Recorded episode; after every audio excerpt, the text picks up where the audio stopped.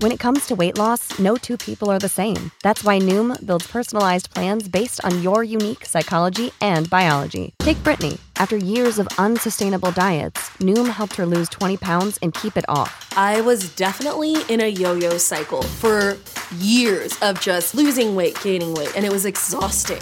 And Stephanie. She's a former D1 athlete who knew she couldn't outtrain her diet, and she lost 38 pounds. My relationship to food before Noom was never consistent. And Evan, he can't stand salads, but he still lost 50 pounds with Noom. I never really was a salad guy. That's just not who I am. Even through the pickiness, Noom taught me that building better habits builds a healthier lifestyle. I'm not doing this to get to a number, I'm doing this to feel better. Get your personalized plan today at Noom.com. Real Noom users compensated to provide their story. In four weeks, the typical Noom user can expect to lose one to two pounds per week. Individual results may vary. Do you bleed green? Are you an ultimate Eagles football fan? Well, you're in the right place. Well, you're in the right place. This is Birds 365, hosted by the new Mac and Mac, Jody McDonald and John McMullen. Here we go, here we go. Who collectively have covered and talked about more than 50 plus years of Eagles football. Kick off your day with Birds 365. You'll get debate. We love to argue. You'll get the real story from inside the locker room. And you'll hear from some of the great football minds from around the region. You're about to become an Eagles insider. Get in the game. Join Jody Mack and Johnny Mack and join the football community that flocks to Birds 365. Birds 365 starts right now. Welcome to the NFL. Let's go. Let's go. Go.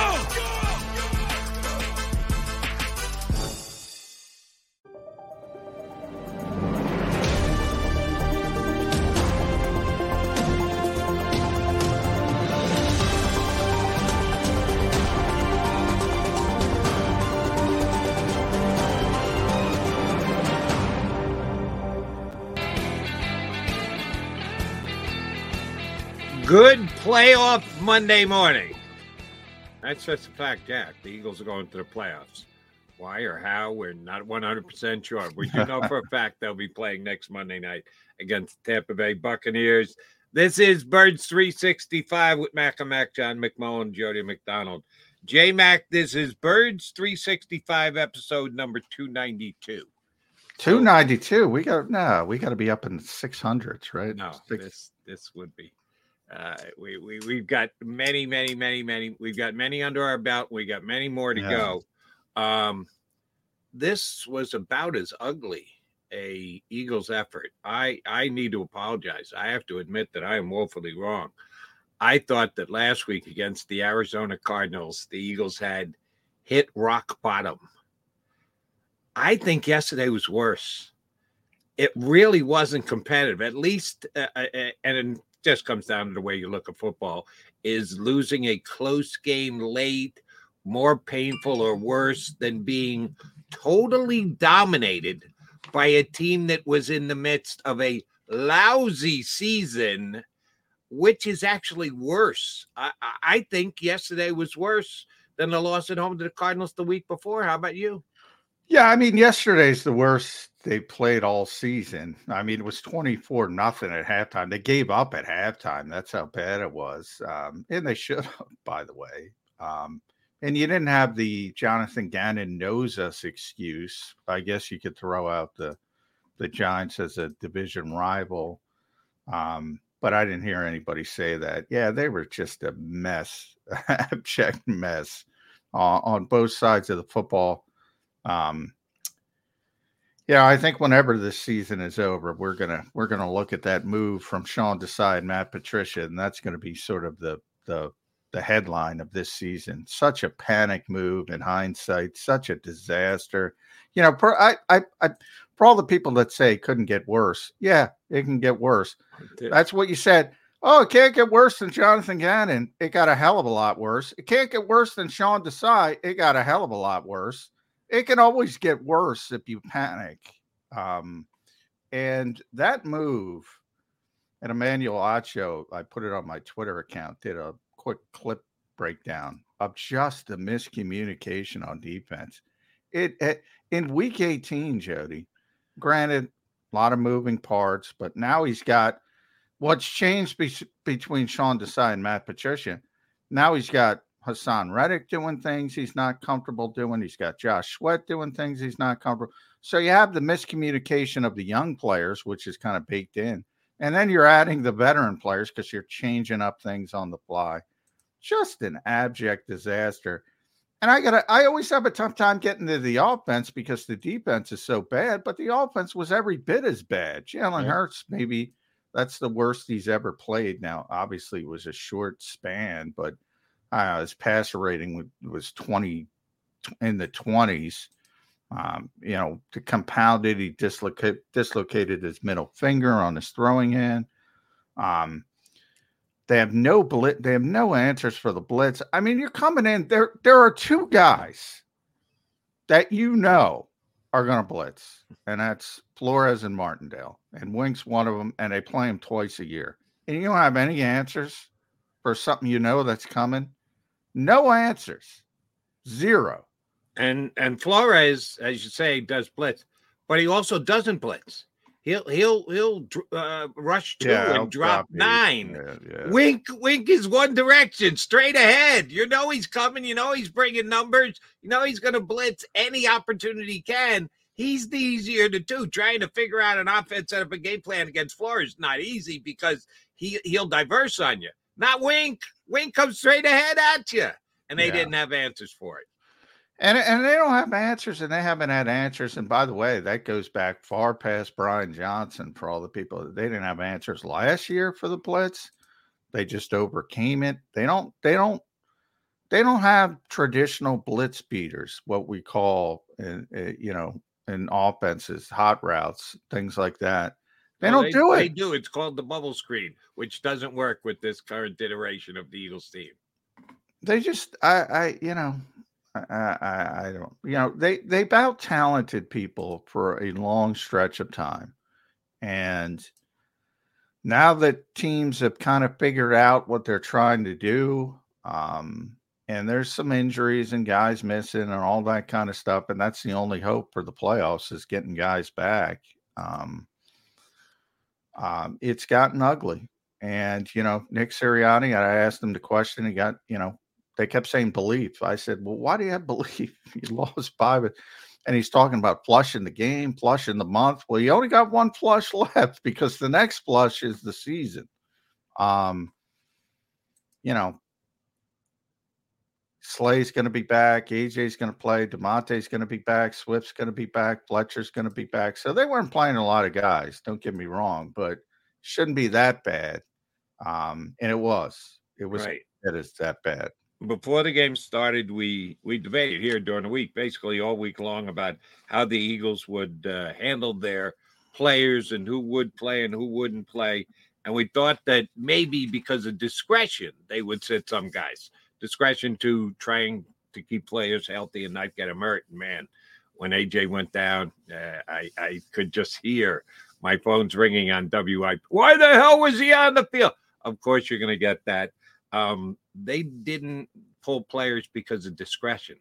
They pulled players because of the disgrace that was the first half against the New York Giants. You said last week you'd be doing scoreboard watching, and that would help you determine, if not dictate, to determine how you would pull guys off the field. Oh, the only scoreboard they needed to watch was at MetLife Stadium, 24 to nothing, trailing the New York Giants. By the time Sirianni started pulling guys, the Cowboys had just gone ahead of the Commanders. They actually hung in the game for the first quarter and a half before the Cowboys blew them out. Uh, the scoreboard of out of town games meant nothing. The only thing that mattered was what was happening in in the game between the Giants and the Eagles, and they were just simply undressed, and that's scary as heck, Johnny Mack. Uh, Nick Sirianni can lean on belief all he wants it's really tough for anybody to have any belief in this team at this time. No, it is, and uh, you know they're trying to talk themselves into it. You get that kind of feeling. Now, you know, I, I, I still think, yeah, I still think they're a better team than Tampa Bay. I still think that's a good matchup because, you know, but it has more to do with Tampa Bay than it does with Philadelphia. Uh, but then if you look long term, I, I, don't see any way they could beat um, San Francisco. So, um, you know, hopefully you, you you're able to go down to Tampa, get some confidence, and and you never know what happens in this league. But right now, it doesn't look good. It does not look good, to say the least and we really want to, and we will uh, look at the matchup between the Eagles and the Bucks. They played earlier this year when Eagles were looking like a team that had just gotten to the Super Bowl uh, ten months previous, and they handled Tampa quite easily in their house uh, back in week number three. Uh, the the the Bucks are what they are, and they got off to a slow start. Then they won a bunch of games in a row. Then they stumbled in the middle of the season. They've been uh, kind of uh, a tough team to get a handle on all year. But they're a slightly better than average team, and slightly better than average teams can make the playoffs when you're in a very weak division like they were this year. Um, but I just can't come up with any reasons why I think the Eagles can get out of the morass that they're in. Um, I we've been waiting for it for we all right, fine. San Francisco, they shut us up. I, uh, we can't beat Dallas and Dallas losing to Seattle on the road, losing last week at home to Arizona, and lose. You can have a bad game, Johnny Mack. Anybody can have a bad day. Got the ball doesn't bounce your way. You got a key injury. You come out a little bit flat. That can happen to anybody. Three games in the last four games, losing to inferior teams, talent wise, just gives you no momentum. That was my cry all week leading into this game. They needed to build their mojo back. They needed to get momentum back. That's why I thought they should play their starters because it was more about the Eagles than what the Cowboys are doing or what the playoff standings were. They needed to establish for themselves, for their own confidence level, that they could return to somewhere near what they were last year. They fell flat on their face. And and I don't know what the magic elixir that they're going to drink this week that's going to turn things around. They'll say all the right things, they, uh, that word sticks so you can throw whatever catchphrase you want out there. Can you buy anything that they attempt to verbally sell you this week as an Eagle reporter? Uh no, not from the belief standpoint. You know, there's guys, uh, you know, Brandon Graham was talking about the Dow, Josh Sweat's like uh, you know, basically he doesn't know what's going on. It's uh you know, from the player standpoint, you could sense some of the doubt. And Nick, you know, put on a brave face and claimed he believes in everyone. Blah blah blah. Uh, yeah, the, the, the, there's there's no belief in that right now, and that's the word he used. Ironically, um, other than what I said, that's the only thing that you can hang your hat on. Um, you know, you meant you know what are the problems with they lost Sydney Brown? It looks like it's going to be torn ACL. Um, and that was a MetLife injury. He looked like he caught his ankle uh, covering a punt. Um, you know, Cam Jurgens hurt his eye. Uh, uh, obviously, Jalen Hurts, I mentioned, uh, got poked in his eye. Cam uh, dislocated finger for Jalen Hurts. Um, Reed Blankenship hurt his groin. There were a, a couple of injuries on top of the disaster. Um, you know, Landon Dickerson, for instance, had to play center because Cam was out because of the eye um, when they took Kelce out. And then at one point, Landon went in the injury tent, banged something up, and Kelce was getting ready to go back in because he would have had to because they didn't have anybody else to play center. Um, and ultimately, Landon was able to to get out of the tent and get back on the field. So it didn't it didn't happen. So to add insult to injury, they got uh, a bunch of guys banged up. Now the guys, AJ, I, I think is fine. He was greeting everybody as they came back to the locker room. It looks like he's going to be fine. Um, obviously, the guys they they were cautionary with Demonte, um, Slay, uh, um, you know, because he probably could have came back in a different situation this week. Uh, I expect them back next week. Um, and you know when when your biggest playmaker is Quez Watkins, that's a big difference between DeVonta Smith and AJ Brown and everything being back to normal. And that's what Tampa Bay is going to get. So if you want to hang your hat on something, I would hang my hat on that. On the fact that they did have some guys hurt going into the game, some guys hurt during the game, uh, other than uh, Brown uh, being Sydney Brown being done for the year, and it wasn't official, right? They didn't officially announce it, but everybody. No, but I saw him. Yeah, I mean, he had a huge brace. He's definitely, you know, he's definitely not coming back this week. Right. I mean, your best case scenarios, it's not as bad as Beard, but they usually don't screw up those early ACL indications. Pretty easy test to um, see what's going on there. They they right now are in a really bad place, a really bad spot and Nick Sirianni will say all the right things, and Brandon Graham will say all the right things during the week because he is Mr. Positivity, and he will try and come up with. Re- I, am just I'm struggling here, guys. I I don't know what. Uh, uh, John just did a good job to try and sell me, you, and everybody else. Hey, look at all the injuries, and most of these guys will be able to play. Yeah, so uh, I'm I'm just. That's fair. That's fair. I, I am not in a place where I think the Philadelphia Eagles can turn on the spigot or flip the light switch, uh, use whatever phrase you need to describe just immediately changing something. Change happens over time. And unfortunately, change has been bad for the Philadelphia Eagles this year. But one that you mentioned earlier, and I get your take on this, uh, Jeff Kerr is going to join us coming up just a couple of minutes will it come out? I know it's not going to come out at this time, and we have to see what happens with the Eagles coaching staff when the season is over and done with, and it could change from top to bottom. And when I say top, I include the head coach uh, Nick Sirianni. Will we ever get the, the the true background story as to why Matt Patricia is calling plays for this Philadelphia Eagle team? Whether yeah, I, I, think we will, and I think we will. To be honest, when uh, I think both of them will be gone, but certainly when Sean's going to be gone, and I, I, think ultimately we'll get the real story. Um, yeah, and I don't think it's going to be a good one because I think it was panic driven, and uh, you know when you're and, and, people can look at it now and see how the Eagles are leaking oil, but I mean they they started thinking about making a change when they were eight and one. That makes no sense, none zero. Um, and for all the people who said it couldn't get worse, you're living it. It's gotten exponentially worse.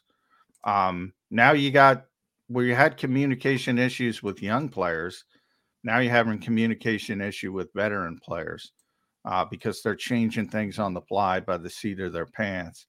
Um, it's gotten much worse. Um, young coaches um, need time to grow in their positions. And that's what Sean was. And they didn't give him that opportunity. Now, you know, maybe they had no belief in him to begin with. In fact, that that's the clear indication to me. They had no belief in him from the moment he stepped in the building. That's that's my feeling. How, how, do you hire a guy like that? How do you give him the job if you've got no? Well, they'll tell you because they were screwed over by the tampering and it was so late and nobody else was available, which is absolute bullshit. Because yep. you can call every every every coaching staff around the NFL, every position coach, you can if, if you offer them a coordinator spot, even if they're under contract, they can leave. You cannot block those those you used to be able to block them, but you can't do it anymore. So that's bullshit. And that was their decision and they regretted it and they reversed course and it's gotten even worse. All right. What I meant by will we get the real story was it all Sirianni's call? Was he the guy who at 8 1 said, Yeah, you know, we meaning him, because was he was the driving force in the selection of the defensive coordinator, made a mistake. This guy's just not up to the job. Was that him? And did he have to sell it to Howie Roseman and Jeff Lurie, or Jeff Lurie and Howie Roseman whispering in his ear, going, yeah, we kind of gave you the call on the defensive coordinator. And this Desai guy is terrible. He's just not getting the job done. That's the question I wanted, just for my own edification, to find out how the decision making process well, went I, I've said pretty consistently, and I know we got. I'll just say real quick. So I've said I, I do believe Nick, and it was his decision for two reasons. Uh, one, how he found him um, originally, and while yes, uh, Nick approved the hiring and hired him, how we found him. Um, number two, he's still in the organization. Um, you know, I think if it came from up top, he would have been fired. He would have been gone. And Nick wanted to keep him around because I don't know, out of some disjointed loyalty or whatever. Um, so for those two reasons, I do believe Nick. Um, and it was his decision. Now he's got to run it by people. It's not like he can just walk into the office and say, I'm making this change. He's got to run it by Howie and Jeffrey. And they certainly approved of it. But those are the two reasons why I believe uh, Nick uh, was at the center of it. Because I think that, I think that will factor into, uh, and Jeff Kerr's going to join us in just a second here, I promise. Um, four weeks ago, five weeks ago, what was the percentage chance that Nick Sirianni could be fired after this season? Zero. Zero. That's where I was at. After last week's collapse against the Cardinals, I said, John, I got to admit to you, I'm like up to five, between five and 10%. Didn't think I was going to get here, but I am. Still think Sirianni's going to be the head coach next year. But after yesterday's loss, I'm north of 25%, heading to 50 and if they lose to Tampa next week, if they go down there and play the same lousy game that they played the last two weeks against the Cardinals, and there is no change I could get north of 50%, which means he could absolutely be fired. So. By the way, Black Monday has started. It started last night. Arthur Smith out in Atlanta. Ron Rivera officially out in Washington. Scott Fitterer, the Panthers GM, has been fired. Uh, the, the Giants, think about this. Panthers this. GM got fired? Yeah. The Giants uh, fired uh, Bobby Johnson, their offensive line coach, understandably so, and Thomas uh, their special teams coordinator, after their greatest performance in years. Poor guys, but you know, obviously it's long. That's term. what Black Monday is all about. All right, uh, McDonald and McMullen, Mac Birds 365. Our buddy, Mon- Mr. Monday Morning, Jeff Kerr from CBS Sports, was in the press box with John yesterday, watching the annihilation of the Philadelphia Eagles. We'll see what he has to say next here on Birds 365. Go to get your game on. Go for the beers. Go for the cheers. Go for the hit and the hits. Go for the stakes and the stakes. Go to get your parlay on. Go to get your party on. Go for the scene. Go for the screens. Go for the gallery Go for the win. Go to Ocean. Visit theoceanac.com to plan your visit. At Pond Lehocky, we've recovered billions of dollars for our clients, and we're confident we can do the same for you. With over 250 years of combined courtroom experience, we've helped over 100,000 injured clients obtain some of the largest settlements in Pennsylvania. One conversation is all it takes to help you and your family get back on track. If you've been injured in an accident, give Pond Lehocky a call. They're carving them up and good play calling along the way. First and goal at the six.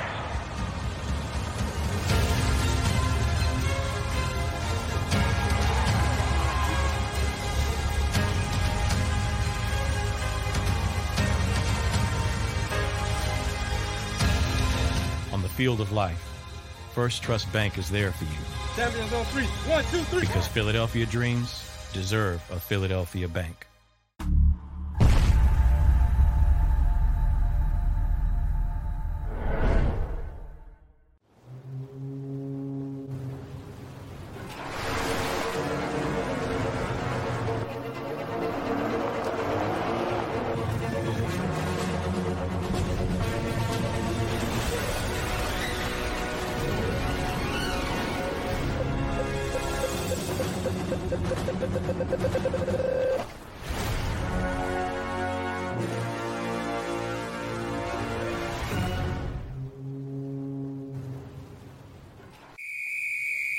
Underdog Fantasy has a way for you to play alongside your favorite football team all season long with their fantasy pick'em game. You pick between two to five players, select whether they'll go higher or lower on one of their stats, then do what you usually do on a Sunday watch the games. You can win up to 20 times your money in a single game by going five for five. It's a fantasy game, and the sports betting show wants you to get involved. Go to UnderdogFantasy.com. When you sign up, use the promo code WIN, and Underdog will double your first deposit up to $100. That's UnderdogFantasy.com. Use the promo code WIN. Do you stream on a Roku, Fire Stick, Google TV, or Apple TV? Now you can watch 6ABC 24 7 with the 6ABC Philadelphia streaming app. And the big story on Action News? Search 6ABC Philadelphia and start streaming today. E A G L E S. Eagles.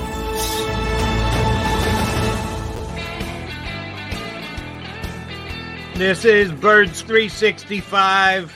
Not a very happy morning after what the Eagles have done these last couple of weeks. Jeff Kerr laughs. You got a good attitude, Jeff Kerr. I'm pretty down in the dumps and and finding it difficult to laugh, but you should laugh in the face of adversity. Good for you, Jeff Kerr. Flush it. Flush it, Jeff. Flush it. Yeah, we flushed it. Uh, they're 0 0, John. Didn't you know that? Oh, no. You only got no. one flush left. The next one, everything goes down. Very difficult to believe uh, when the Eagles were trying to put forth that narrative yesterday. You believe anybody? It wa- was was there any one individual who said any one individual thing that you go, all right, maybe just maybe they can hang their hat on that, or did you just listen to it and hear the teacher from Charlie Brown going wah wah wah wah wah wah wah wah wah? Well, I was with Brandon Graham for six minutes yesterday. I believe him because Okay. Brandon, Brandon Graham has earned the benefit of the doubt. And I really do think the defense is trying to get things right. They just don't have the personnel, they don't have the talent. And Matt Patricia's going to be out of there after next week or two weeks or whatever it's going to be. Sean Desai is going to be out of there. I just think they're they're they're trying to do the most they can. I just think this offense though they they look lost. Uh, they can't pick up a blitz. I don't think their offensive linemen have an answer. And look, I know they didn't have AJ Brown for a lot of this game yesterday, and Devonta Smith wasn't there, but this has been a recurring thing for five weeks. And I just said this on a radio spot just 20 minutes ago. It feels like they heard all the talk when they were 10 and 1 about how they weren't any good. And it just snowballed when they actually were losing games. And now they just can't get out of it. Yeah, it's funny because I can't look past the defense to get to the offense. There's plenty of issues with the offense. By no means am I trying to give them uh, an excuse. Jalen Hurts looked terrible yesterday. There's no plan for the blitz, and it's Wink Martindale. It's not like somebody surprised you coming out that oh we're going to get pressure today. So that that is disturbing to me. But boy, I can't get past the defense from play number one. Jeff Kerr, play number one of the game. They're playing cover two. Uh, so they have Haason Reddick dropping into covers like a cover two linebacker. So, A, uh, uh, that's not the greatest plan in the world.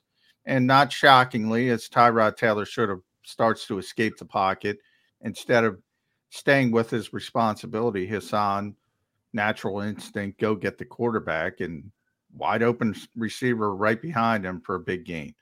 Um, that's the kind of stuff that happens when you change your defensive coordinator after 13 games.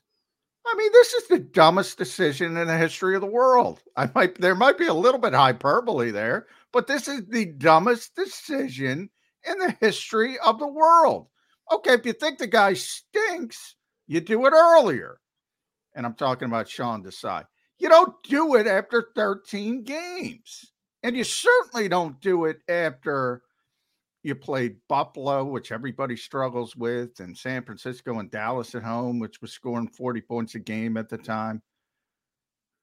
And all of a sudden, they lose three games to teams they shouldn't lose to, as Jody pointed out. If they win those three games, Jeb, Seattle, Arizona, the New York Giants, you're supposed to win those three games. Seattle's pretty good, but they had a backup quarterback. They're not a terrible team, but you get the point. The other two are terrible.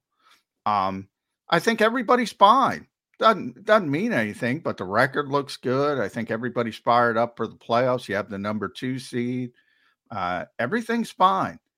That move is a freaking disaster. It really I want, is. I want to add on to this. The domino effect would have happened. The 49ers would have had to play yesterday. Oh yeah. Oh, they yeah. would have had to play because the Eagles would have had to, I Oh, think, yeah. the same record if, if we're going by this. And yeah, what the 49ers end up? 13 and 4? So yeah, well, that that, that would have shifted their mentality. I, I do believe they they would have played. They would have still had the number one seed. Oh, but oh, yeah. it's pretty good. But but look, Um, because the Eagles had to play yesterday, AJ Brown don't get hurt. Jalen Hurts don't dislocate his finger, so everything just kind of adds up. Yeah, yeah. Well, let Sid me ask you Brown, about Yeah. Jeff. Let me ask you about the quarterback. Um, and yes, he's got a hurt finger, and I give him credit for at least gutting it out and trying to go back in and play. And then they uh, unquestionably were going to get him out of there ASAP. He was lousy before he hurt his finger, and he hasn't been very good for like not not weeks, months. This is the guy they made a two hundred fifty million dollar commitment to, and I know how great he was last year. And I've been on the Jalen Hurts bandwagon since draft night. I got concerns about the quarterback going forward. Everybody's going to worry about uh, Nick Sirianni should be fired. The entire coaching staff. They they've linked themselves to a quarterback who had as big a regression from year to year as I've seen in a while, uh, Jeff. When was the last time you had an MVP runner up go from that high heights to below the middle of the pack? That's what Jalen Hurts is this year. He's below the middle of the pack in quarterback play in the National Football League. How much attention should we be paying to the quarterback and what kind of an effect he's going to have on the future of this organization? I don't think Brian Johnson should be responsible for Jalen Hurts anymore. If you want my honest opinion, I, I, I've had enough. Brian Uh, Johnson is dragging Jalen Hurts down. I man. don't like. I, I always say this in Or my Brian. life. In, in my life, I don't need my buddy when I'm struggling telling me, "Oh, you're doing a good job. You're doing this. You're doing that." I don't know if Brian Johnson's telling them that, but it seems like Jalen Hurts needs his buddy, his compliant around to kind of help him get through some things. And uh, look, it, I could be spitballing here, but it's just not good for him. I think he needs tough coaching right now. And I don't know who that can be. Shane Steichen probably was that guy. I mean, and you still have Brian Johnson around, but now Brian Johnson is the guy, the guy calling plays, the guy responsible for this guy throwing. th- By the way, do you guys know Jalen Hurts has the same exact numbers Dak Prescott had last year in terms of touchdowns and interceptions? And we ripped Dak Prescott to no end. Is I I pointed out Dak would regress back to the mean pretty consistently. I said Dak had a history of of not turning the football over, and he's probably going to go back to not turning the football over, and he did. And I feel the same way about Jalen Hurts because he's been very ball security conscious for most of his career. Not as long as the stretch as Dak, but still pretty consistent, not turning the football over. I do think he'll bounce back next season, but I think the Carson Wentz. Jalen Hurts ain't the same guy as Carson Wentz. Nah, he's not. He does not. Bo- it does not bother him. I think that the relationship between Brian Johnson, Jalen Hurts, everybody brings up Press Taylor and best friends. They're not best friends. Guess what? Brian Johnson knew him when he was four, met him when he was four years old. Well, guess what? When you're uh, playing for you're you're not hanging out with a four year old kid. When he recruited him twice, he didn't get him. It's not like they've been thick as thieves. I think it's so overblown. I I, I think Jalen Hurts is not Carson Wentz. He's not looking for people that say, "Oh, you're great." In fact, I think he's looking for the opposite, which people have said pretty consistently. Nick Sirianni said. Nick Sirianni yells him, yells at him pretty consistently over the years. How many other quarterbacks get yelled at? Because he's got that coach's son's mentality. I think because Philadelphia went through it with Carson Wentz, they think it's happening again. It ain't happening. He does not, he is not Carson Wentz. He's not, he's tougher mentally. He doesn't care if people yell at him. They're not best friends. They're struggling, but I don't think that's the reason. I, That's I, just ju- I just don't think Brian Johnson should be here anymore. And there's too much connections to the guy. I mean, personally, that, that that's just how I feel about it. I, look, I'm just looking at it from a number standpoint. You went from, like Joe said, you went from a guy who was runner up in MVP last year to a guy who is below average right now. And is it all his fault? No. I mean, the play calling has a lot to do with it. The lack of adjustments, the pass protection, receivers hurt. There's a lot going involved here, but this is one of the top five paid quarterbacks in the league. It's he's not on a rookie deal anymore. I, and I agree with you, John. I, I, think he is going to regress back. I shouldn't even say regress back. Uh, progress to right. yeah, yeah, to, to where he was last year because I, he doesn't turn the football over much. This is an anomaly for anybody, but it's just frustrating to see a guy this good play this bad.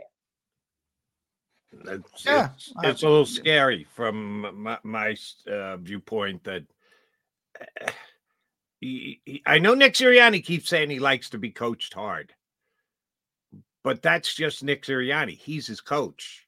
I'd really like to hear from somebody else other than his coach that, hey, I know this guy, uh, one of his teammates, to come out and say, yeah, you know, the coaches are rough on Nick and he eats it up. And that that that really motivates Nick. I the only guy I've heard it from is Sirianni. So I'm not just going to blindly accept that Jalen Hurts is the kind of guy who can be coached hard. I don't know that well, you've heard it. You've heard it. You've heard it from Shane in the past. You've heard it from Brian. You've heard it from Alex Tanney. You've heard it from AJ Brown, who has difficult conversations with him as the diva receiver. I think you've heard it from more than Nick Sirianni, and I think you've seen it again when when I see a, a, quarterback getting yelled at by a head coach, that ain't that ain't that don't happen a lot in the NFL. Mike McCarthy does not yell at Dak Prescott. I'll tell you that right. Nobody now. nobody yells at their quarterback, um, especially a, a proven guy. I should say. You know, sometimes there's some young guys. There have been so many quarterbacks playing this year because of all the injuries. I think you've heard it from far more people than Nick Sirianni. Um, I think you've heard it from Jalen himself. Now, that might not be that meaningful. Um, but yeah, I don't I don't have any questions about his ability or his I I should say I don't have any questions about him stopping the the mindset of he wants to be coached easily. He he doesn't want to be challenged. I don't see that with Jalen Hurts. I see plenty of issues with Jalen Hurts, but that's not one of them. Um, and I think that's one of the advantages when you start talking about because people make the nat- natural comp, and it's because they're in Philadelphia. I get why they do it. He's not Carson Wentz. He just isn't. No, he's not. But but I, I want to point this to you, John, or eh, maybe this is just me spitballing here. Do you feel like the front office is trying to avoid the mistakes they made with Carson with Jalen now? You know, the best example, somebody gave me the entitlement equation, and they brought up Joel Joel Embiid with the Sixers. Um, in that, um, are they are they pampering him that way a little bit too much now that he's the two hundred fifty million dollar guy? Even that, I don't believe. I could buy that a little bit more. Um, I don't necessarily believe it. Um, but I, I mean, clearly there's something wrong. I, am not trying to say that. Clearly he's regressed from last season. Maybe it's just a natural regression because last season he had such a phenomenal season. Talked about it all the time. I talked about what, what all the defensive players. How many how many players had career years on the Philadelphia Eagles last season? Uh, a lot. A lot. that generally that generally doesn't you don't usually some people do, but most people don't usually follow up a career year with another career year. Um, it usually regresses back to the mean. That's what you have to be concerned about. Is this the real Jalen Hurts as a player? Um, and was last season the outlier?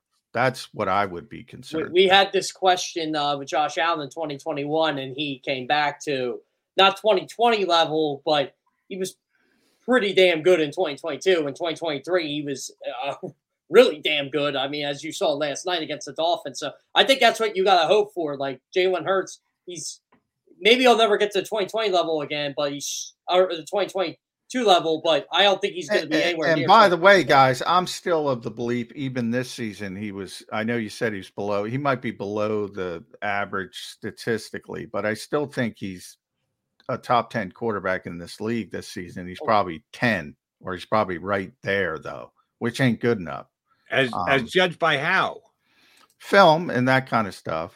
Um, let's see. I'll I'll look where PFF had him coming in, um, and they the the grades aren't updated from yesterday, which he was a disaster, so that'll hurt him. But he didn't play that much, um, and they had him. Um, ooh, they had him sixth coming into the game. Sixth? Yeah, Sixth. I'm I'm disagreeing with that. You're Only Josh me- Allen, Josh Allen, Dak Prescott, Lamar Jackson, Tua, Brock Purdy, Jalen Hurts, six. Well, I'd have all those five ahead of him right now. Um, there were a lot of guys hurt this year too, like Justin Yeah. Herbert, Kirk Yeah, Cousins. Cousins, Kirk Cousins, Cousins is seven because he played enough. Stafford was eight, Herbert nine, Mahomes ten, uh, Jared Yeah, Goff well- eleven, C.J. Stroud twelve. on on what planet was Jalen Hurts a better quarterback than Patrick Mahomes this year? I I think C.J. Stroud was a better quarterback than Jalen Hurts this year. Uh, agreed. No question. No questions asked about that one. Yeah, Yeah. well, part of it is again, we're not talking about six games; we're talking about seventeen games. Um, you know, What- at one what- point, which they were- quarterback are you re- referring to with six games? Jalen. He lost five of six, but uh, I'm saying, um, oh, okay. and everybody has that, you know, uh, everybody has that in the forefront of their mind. They were ten and one, and he, and, he, and he and he was a top. I, I- I think if after ten and one, I think we all could have sat here and said Jalen Hurts was easily top five. At one point, he was the leader on the MVP but- betting. I think people forget that. At Right. one point, he was the leader, and obviously things. You know where I, I elevate Hurts? I actually think he's one of the guys that can carry a football team. And I think you saw that through the first 11 games of the year. They probably were not a 10 and 1 team, and he elevated them to be in the 10 and 1 team. They probably were never hmm. that good, and he he regressed a bit, and the team did. So If you I- take the if you take the last six games, yeah, he's been well below average. But again, it's an entire season. It's a 17 game. Yeah, I, I got him in the middle of the pack as per 17, not just these last six. Uh, these six have dragged him down enough to get him into the middle of the pack. That's just my rating. I, I'm with John. I, I think I'd have him like 10, maybe 11, maybe 9. It's, they have him higher than I would have him, but I'd have him right in that 10, 11, yeah, somewhere in when, that. when you drop from two to 10 or 11, that's pretty damn significant. Uh, No, I agree. ma- Maybe I he's agree. not, maybe he's not 17. and that's what I said. The the bigger problem is maybe that's where he's going to settle 10, 11. That's- which isn't good Hmm. enough. I agree, John. Yeah. when Yeah. when you're being paid top of the market money, that's an issue that Howie Roseman's going to have to deal with. And no one this year has convinced me otherwise.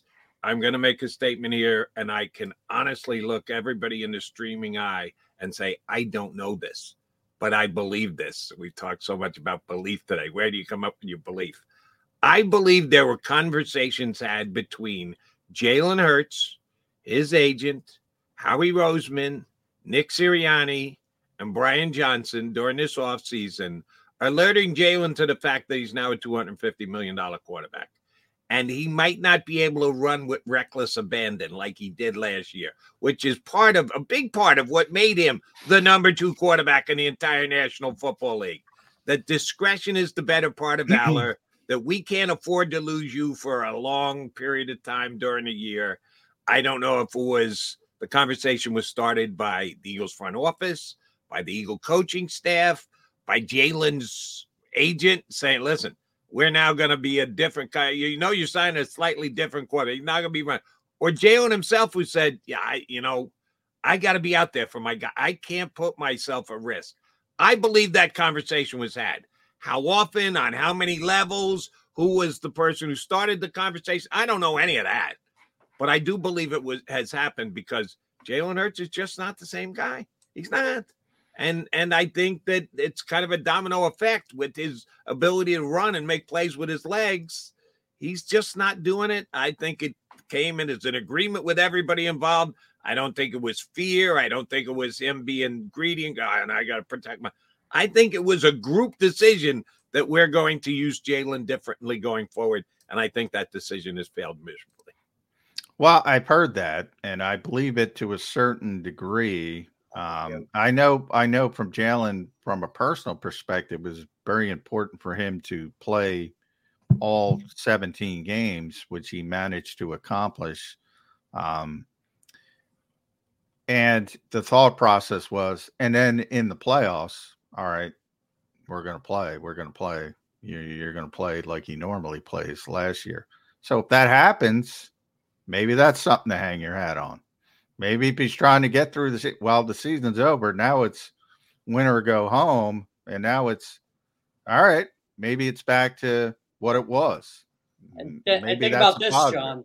The last two years, had the ankle injury in the playoffs, and he had the shoulder injury going into the playoffs, and it did affect him a little bit early in the playoff. But the Eagles were good enough; they were going to get by it. Um, this year, it looked like he was going to be healthy-ish going into the playoffs, a lot healthier than he was the last two years. And then the finger injury happened in Week 18. So yeah, I, I, I agree with that. I, I, think the key was let's have our $55 million quarterback, or 50, well, I forgot how much he makes now, um, our $50 million quarterback healthy going into the postseason, and we'll take our chances. And, you know, yeah, uh, running Jalen, aggressive Jalen, no prisoners Jalen.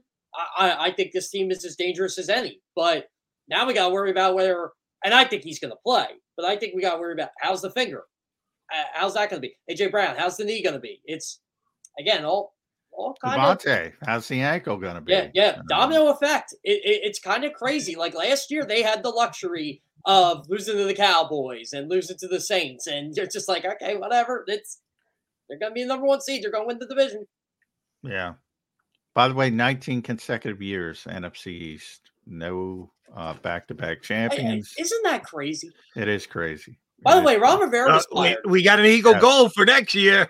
I know we're looking many, many, many moves down the road. Win that division, Eagles. Keep the Cowboys yeah. from being the team that uh, wins. I mean, Eagles probably will. Eagles probably will win the division next year based on the history. Yeah, yeah. Um, so that's crazy. Um, but you know, me, I got to go back to the defense. I mean, what, uh, what is what are they trying to accomplish? I how want about, somebody to explain. How, how about Nolan Smith in coverage against Saquon Barkley yesterday? Wasn't that a sight to behold? I, I mean, sometimes you you get caught. I'm, I'm okay with. I'm not one of those people that say you can never drop Haason Reddick in coverage. I think that's silly. I always use the baseball analogy. Nolan Ryan didn't just throw fastballs. You got to throw a curveball. I have no problem with that. Um, when you're doing it too much, it starts, you know, to be a problem. Um, you mentioned Nolan Smith on on Saquon Barkley. Um, I mentioned Haason in cover two. Um, why? Why? what? What is going on? what is John, going on? John, I, I, I kid you not. So during the game yesterday, as soon right after that, Nolan Smith Barkley had that 46 yard catch there are a couple uh, former NFL players and a couple current college players text me and go, "What are they doing over there?" And I'm like, "I'm assuming you mean Smithfall Barkley," and they're like, "Yes." Like, how can you put this kid in a position to succeed covering Saquon Barkley? And I'm like, I don't have an answer for it. I don't. And it's crazy. It's absolutely crazy what Matt Patricia's doing. Like, I always believed to get the most success out of the talent you have around you, you put them in the best position to succeed. Haason Reddick rushes the passer. Uh, Nolan Smith rushes the passer. Um, you know, James. Josh uh, Sweat, yeah, Josh, Josh Sweat, Emmanuel Acho uh, uh, at Emmanuel Acho, uh, you know, former Eagles linebacker. does a good job breaking down film. He he puts something up pretty quickly. He's more uh, than a hot take artist, by the way. I yeah. oh no, he's job. he's very he's very good with with film. Um, and he breaks down three specific plays where I'm like, the, the words he used were atrocious, awful, and gross. Um, gross, definitely. Um, I I don't, and this is from a player's perspective who played linebacker. I mean, cover two, you know, were your responsibilities. I brought up Reddick, you know, kind of in his mind, he's a, obviously a pass rusher. So he he loses discipline and you have a big play. Josh Sweat, same thing. He loses discipline, simple route a combination by the Giants. He was supposed to keep the inside guy, goes to the outside guy because he's not used to being coverage. It's all communication issues, all communication issues, and they made it worse by what they did. And that's what the players were talking about when Sean Desai was there. We got to fix the communication. Multiple guys said that on in yeah. that second. By the way, John, is Tristan McCollum the guy next week? No, I, I think, and we'll, we'll, have to see. Obviously, they have an extra day. It's Monday night, which we haven't mentioned. Uh, so another Monday night game, Eagles Buccaneers in in in Tampa Bay. So they have an extra day. I I do think Reed will be back. I I think that was more precautionary than anything else. Um, so I think it'll be Reed Blankenship and, and um, Kevin Byard. But remember, they started defensively with the three safety look. And Sydney Brown was getting better and better and better, and now he's gone. So you that's off the table because you don't have any depth, and unless you want to go to Tristan McCollum or Mekhi Garner or somebody of that nature, um, which they don't want to do. So that part of it's off, and now you're going to have to rely on more, two linebacker sets, and you don't have good linebackers and you don't have depth at linebacker. Your your corners hopefully are better because Slay's back, and you don't have to play Ringo and Ricks as much. But Bradberry's having a bad season. The only thing helping you out next week is it's Tampa Bay, and they're throwing for 113 yards against Carolina, the worst. And they have the worst run, running offense in the NFL, which means yeah. that, you know, they'll run for 150 against this team. Yeah. And so. oh, by the way, John, I I didn't see better play when they were in the three safety look. They, eh, you're right. Their linebackers stink. They stink on ice. You saw better so play from Sydney Brown, though. Sydney Brown was. I think he uh, was getting better, but I'm not going to overstate it. He wasn't great. He was making yeah. mistakes, but I think it. I think he was adding something to. But the, he was a player you could hang your hat on and say, "Look, this guy is improving." Kelee Ringo was the same way. Eli Ricks yeah, was the same way. Exactly um, for me, it was Brown and and and Ringo, and they brought a little physicality and athleticism. And and Ricks is very good in coverage, but I had some problems in run support. It's really bad in run support. Um, but it, at least it gave a little bit of juice and and at least a little bit of optimism because I think they really really lack athleticism on the back end. Um, and and to put Brown and Ringo in there, you kind of see it because those guys are so athletic. Um, but they were making a lot of mistakes. I'm not going to say, say the weren't. improvement for me is slight. Do you do it? Yeah, because you got to try and put the best team out there. And I'd rather have the more athletic guys and certainly the younger guys. Because guess what, folks? Eagles probably going to get beat. I'm not declaring a loss next week yet because Tampa is a marginal playoff team at best. But the week after, if they find a way how to win it, I just there's no way I'm going to pick them to beat the Lions or the Cowboys or anybody else. If Tampa didn't lose to the Saints, which by the way, Dennis Allen should not be a head coach today, but he probably will be. Um, and if they didn't play like absolute garbage, the Saints destroyed the uh, poor Arthur Smith. Got him. Uh, by the way, I running up the score too. I love how Dennis Allen's players de- defied him and decide to give Jamal Williams that touchdown and victory for nation. That's the Dennis Allen I know. Um, Classless. Um, but but anyway, uh, besides that, but if Tampa Bay didn't play so bad against Carolina and they didn't lose to the Saints, I'd say they kill the Eagles. But this is probably the ideal opponent for the Eagles right. Um, so I'm not just uh, discounting, but at some point the Eagles going to lose this year. I believe that. and it could be exactly one week from today. And then we got to turn the page. You got to look forward for the future. And yeah, I want to see Brown and Ringo out there rather than uh, the, the, either Shaq Leonard and or uh, any other linebackers they thought they had. The, all of the linebackers. Well, let me turn into a question. Either Jeff, you or John. Of the linebackers on the Philadelphia Eagles roster right now, how many will be with the team next year? Ben VanSumeren. yeah, Ben. Uh, that's about it. Um, yeah, I would say, yeah, Ben VanSumeren. One. One. Yeah. One. Now, Yeah. at least Brown and Ricks and Ringo are going to be here in 2024. So, Well, yeah, I Nakobe's agree gonna That's here, what your he's- job Yeah, yeah, is as yeah, a coach is to prepare guys not only win in the moment but have a half an eye on the future. I just didn't see that much difference. Eh, They they they've been just tremendously awful on defense, no matter who they put out there over the last month. So, uh, if you want to hang your hat on, hey, at least they're young. Okay, I'm with you on that. At least they were better.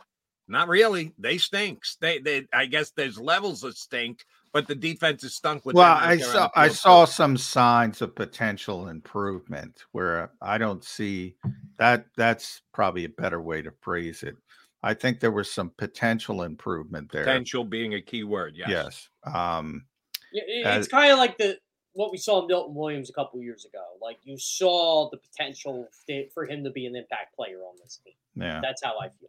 By the way, Yeah. how about how about you know Keegan Michael Key, the comedian, does that uh, NFL script writing thing. If you guys have seen it, where they- Yeah. they get uh, script. Uh, how about all the things that happened? You know, Matthew Stafford's going back to Detroit, and you know the Packers are playing the Cowboys, and Mike McCarthy, and uh, Houston and Cleveland with Deshaun Watson and all that stuff. He's not playing, but There's a yeah, there's a lot of connections. In yeah, a lot of these connections. games. The NFL scriptwriters got it right. Oh, Uh, by the way, Chiefs and Dolphins are playing again too. That's, yeah, Chief Tyreek Hill going back. Yeah, that was Yeah. one of them as well. Um, al- yeah. also, you know what I I honestly feel is going to happen with the Eagles come, coming up. So, I, I I'm really weird with watching old NFL games, old NFL teams, because I'm fascinated with some of these teams. And the 99 Dolphins always fascinated me because that team was not good, and Dan Marino was god awful his last year. Dan Marino won one road playoff game in his career. He was 38, could barely throw a football, and beat the Seahawks in the Kingdom.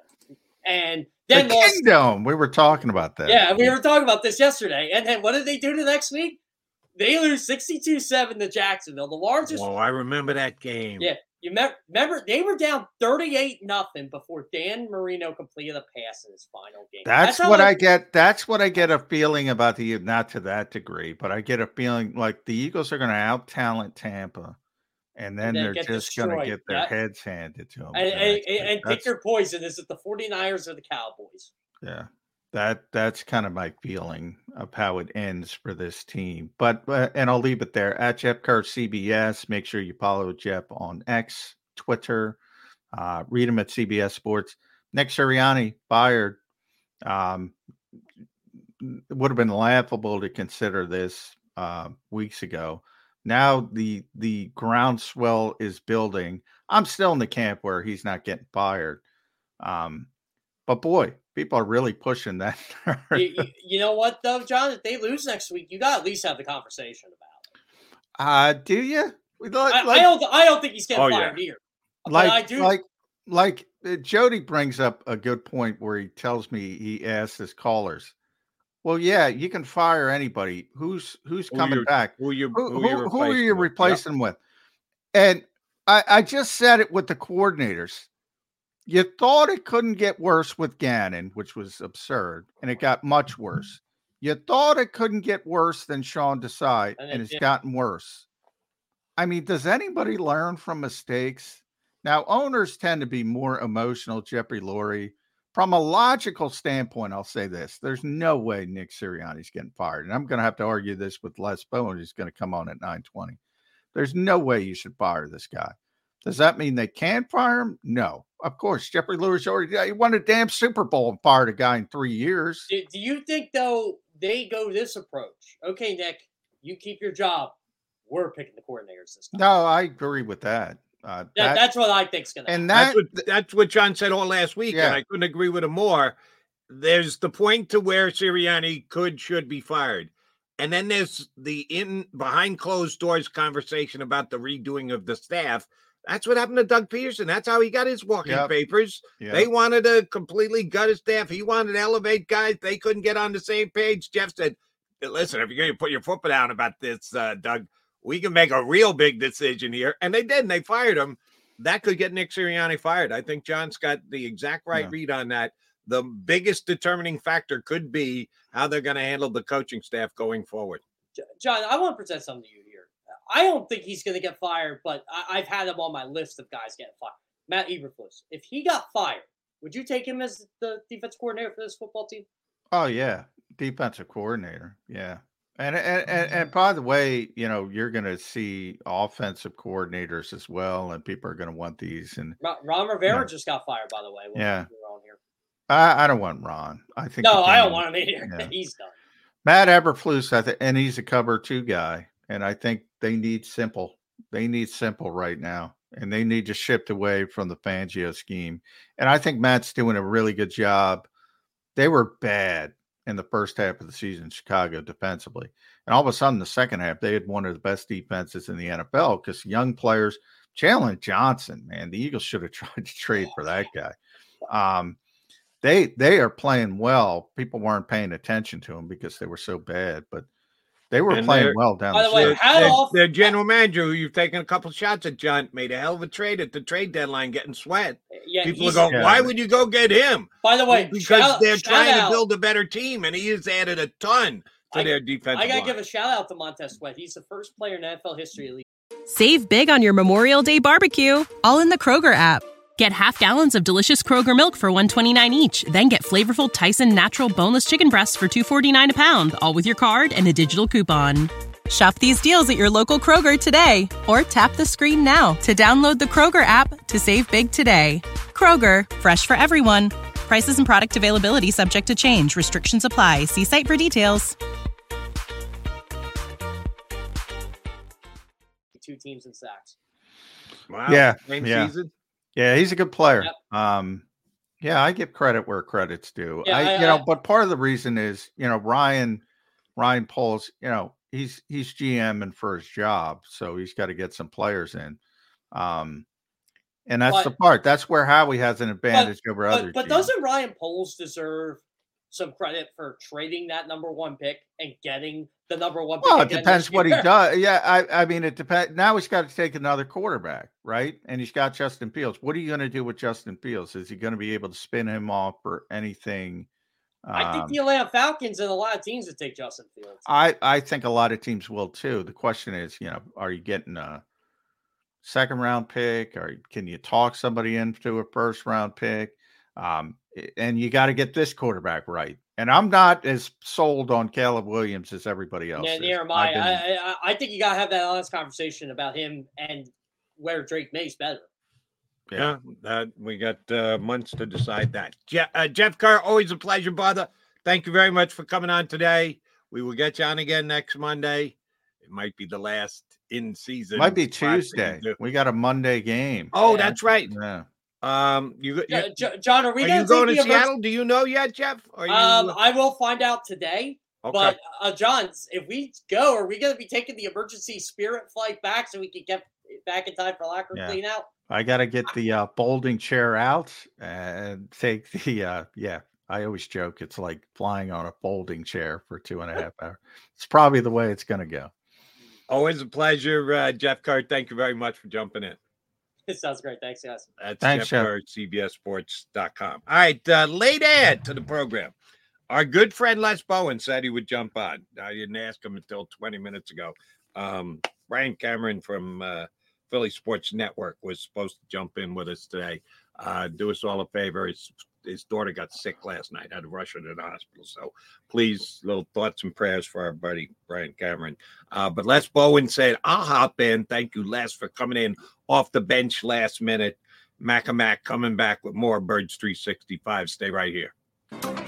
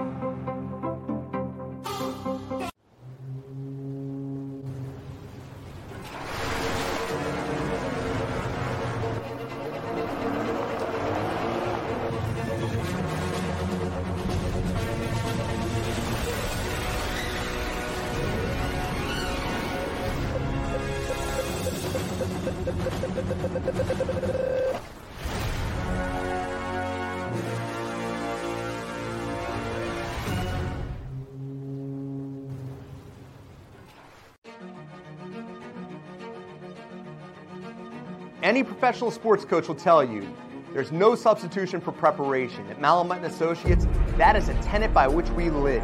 We prepare from day one for victory. Anything less is not acceptable. Go passionately. Go fearlessly. Go confidently. Go Birds! Go confidently towards your goals with First Trust, Philly's hometown bank for nearly 90 years, and the official bank of the Philadelphia Eagles. We're focused on getting you over the goal line. So go with conviction, go with trust, Go and go forward with us by your side. First Trust Bank, the official bank of Philadelphia Dreams. Oh, and go Birds. Underdog Fantasy has a way for you to play alongside your favorite football team all season long with their fantasy pick'em game. You pick between two to five players, select whether they'll go higher or lower on one of their stats, then do what you usually do on a Sunday watch the games. You can win up to 20 times your money in a single game by going five for five. It's a fantasy game, and the sports betting show wants you to get involved. Go to UnderdogFantasy.com. When you sign up, use the promo code WIN, and Underdog will double your first deposit up to $100. That's UnderdogFantasy.com. Use the promo code WIN.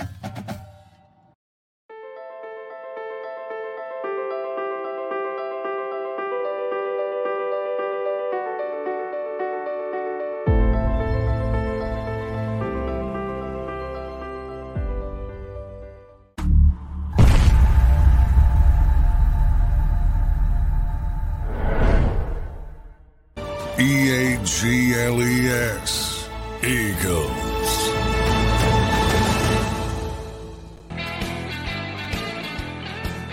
You got Mac and Mac here on Birds 365. McMullen and McDonald, uh, our bud, Les Bowen, uh, going to join us coming up in uh, less than 15 minutes from now. Um, Johnny Mac, I want to ask you a question about this Philadelphia Eagle defense. And we've taken some pretty good hard shots at the coaching of this defense, as well we should. They decided to hire Sean Desai after Jonathan Gannon left we can relitigate the whole was he tampered with was he 100% present for the super bowl forget all that okay just put that aside please for a minute It's one of my favorites, by the way, Jody. He wasn't trying to win the Super Bowl.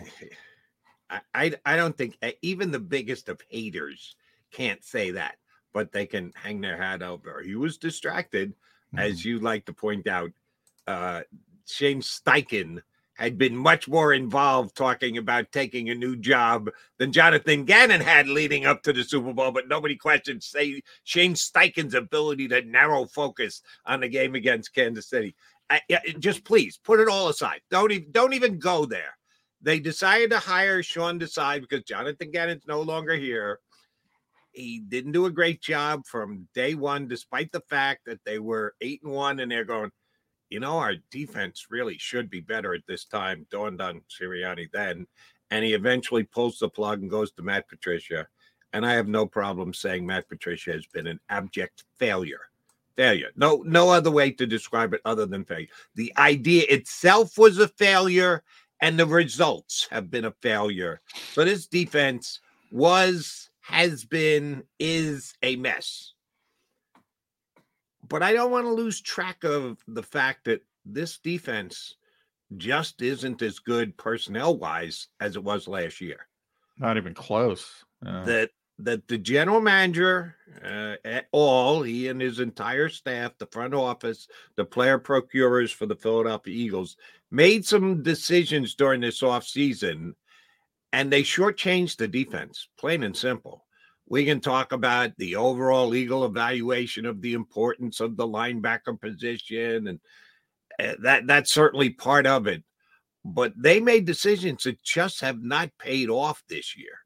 One of which was Nolan Smith. They once again, after drafting a defensive lineman with the ninth pick in the draft, decided to go right back into the defensive line with the 30th pick in the draft. And Nolan Smith is giving them next to nothing. You want to give me rookie explanation, startup costs, all that stuff? Okay, fine. They should be lessened with a first round draft pick. When you use a first round pick on a player, there is an assumption that you're going to come in and contribute in year one. Maybe not be a star, maybe not do Micah Parson things like he did down in Dallas, but a hell of a lot more than Nolan Smith has done. Then you get to the uh, linebacker. Uh, yeah, we don't need plug in anybody at linebacker. Let TJ Edwards walk right out the door. Uh, foolishness. And then even safety. Now, I we, will never know how the negotiations went with CJGJ. That he ended up signing a one-year deal with the Lions at a, a an above average market value deal, but not outrageously above.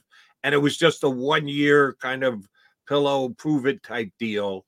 They decided to go with James Bradberry as their key retention player in the secondary rather than CJGJ. They trade for Kevin Byard in season. Has Kevin Byard, I know he had the one interception against Kansas City. It was a bad pass. Mahomes just kind of threw it to him. It wasn't like he made some outrageous play for it. And I, hey, you and I sat here and said, nice job, Howie Roseman. Saw a need, addressed the need, went out and got an upgrade of a player. How much of an upgrade has he really been, John? No, hasn't been nearly uh, what expected. And obviously, he was a two time All Pro. So, um, and he didn't expect to get that, but I thought he had more left in the tank. Um, and he's just been just a guy. He hasn't uh, been nearly as impactful as you would have hoped for. Um, so yeah, I mean, you know, Howie had a special season. I talked about career years. Well, Howie may have had his career year as a GM in 2022. Um, everything he touched seemed to turn the goal for pretty much. There are a few mistakes, uh, as always, but this year hasn't been the same. Um, you know, and I'm not ready to give up on Nolan Smith. I'm not ready to give up on Nakobe Dean, but the Eagles the Eagles hung their hat on certain things and uh, they didn't come to fruition. Uh, even Reed Blankenship, who was good early in the season, kind of started leaking oil later in the season. Um, you know, maybe we all jumped the gun on Reed Blankenship as an undrafted guy because he was such a great story. Um, yeah, I, I mean, so it, eh, but what with draft picks especially, I'm I'm I'm going to give a little bit more rope to those guys. I, I mean, especially Nolan was the 30th pick in the draft, so when you're top 10 like Jalen Carter, you you got to be impactful, and if you're not, it, all the teams now we know the first 18 teams in the draft, right? Those top 10 teams, they they want to find uh, an immediate contributor immediate contributor. A little bit different, maybe in certain situations. But 10's the number after 10. If you're 11 pick in a draft, you you you can have. Well, no, I mean it's not a hard fast rule, but I mean if you're it sounds high, like you're defending the fact that the 30th pick in the draft you got to cut some slack, but the 10th you well, can't. the third it's trying just to determine where the cutoff is. Right, that it, you can it's, be uh, it's patient, just, the others can ask for results immediately. It's realism. I mean, go look at the 30th. Go look at the history of the 30th pick. I'll pull it up as we speak. I, I can tell you it's going to have a bunch, a hell of a lot more misses than hits. Uh, and I didn't even know it offhand. So here we go. 30th picks. Nolan Smith, George Karlaftis had a bad first year, turning into a player in the second year. So that's positive. Gregory Rousseau. George Karlaftis did a hell of a lot more in his first year than Nolan Smith did. He did not play well. He did not play well as a rookie. Gregory Rousseau, Bills. Noah Igbunag. Eh, I can't even say his name of the Dolphins. I don't know what he's doing. DeAndre Baker spent more time in jail than he did on the field for the Giants. Mike Hughes, who got injured uh, TJ Watt, Defensive Player of the Year. There's a big hit in 2017, might be Defensive Player of the Year again. Vernon Butler, Panthers. Really?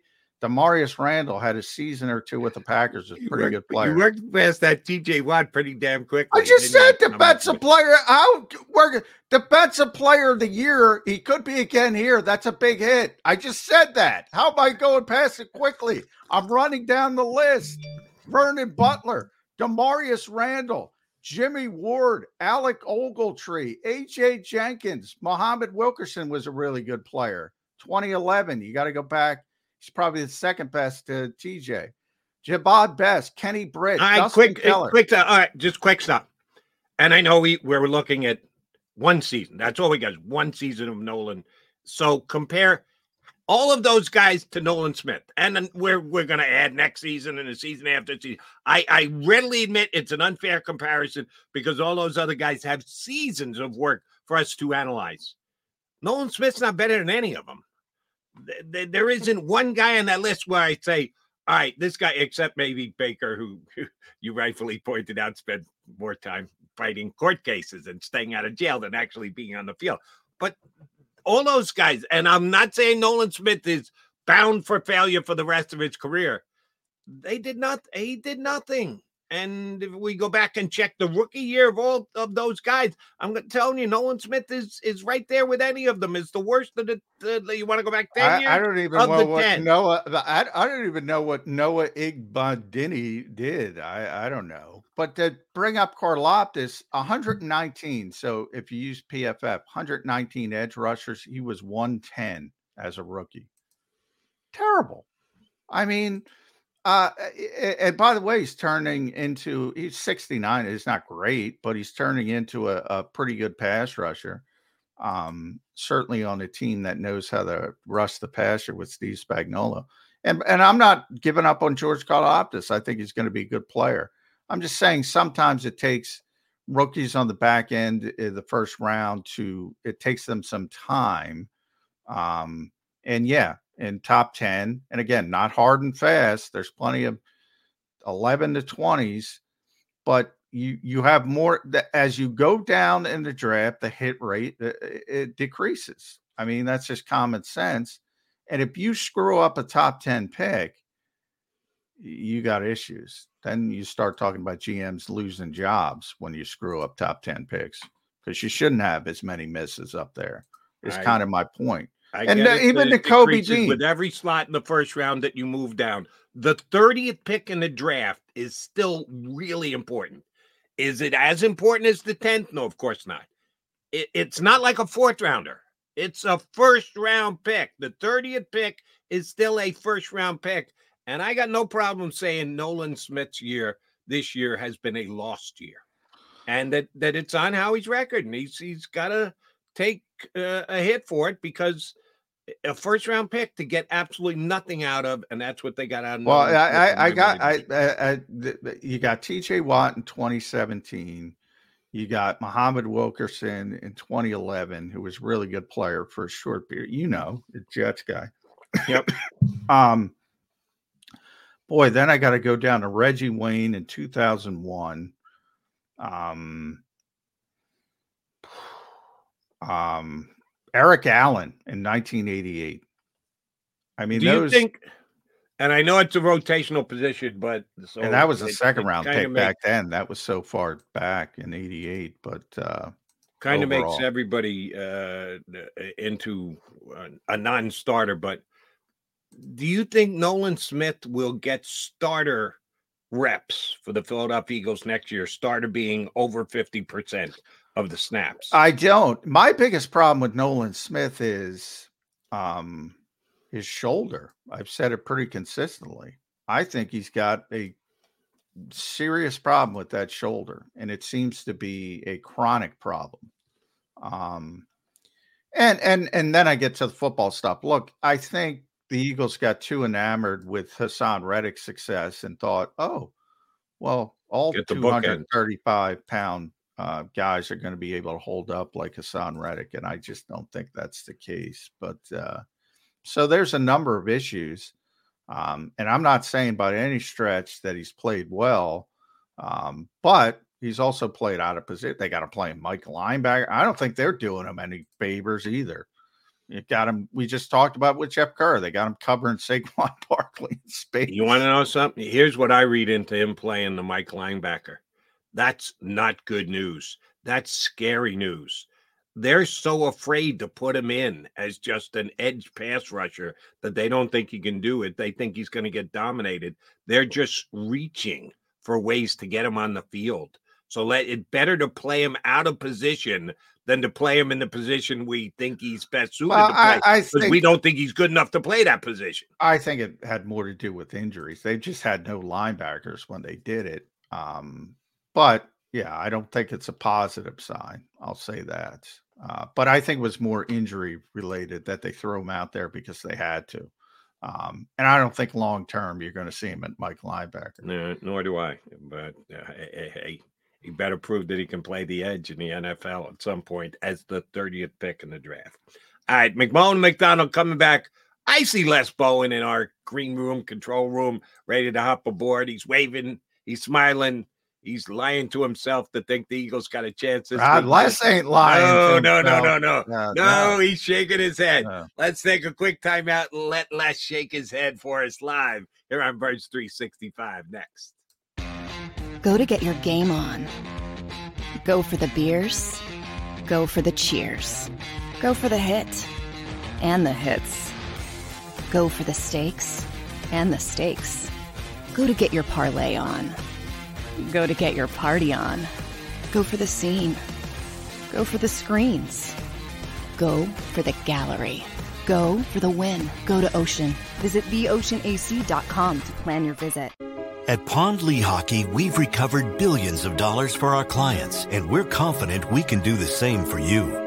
With over 250 years of combined courtroom experience, we've helped over 100,000 injured clients obtain some of the largest settlements in Pennsylvania.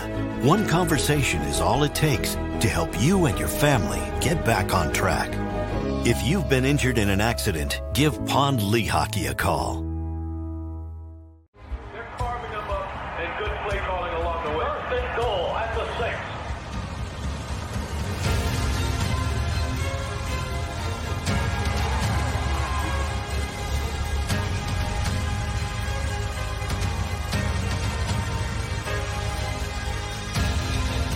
Field of life, First Trust Bank is there for you Champions on three. One, two, three. because Philadelphia dreams deserve a Philadelphia bank.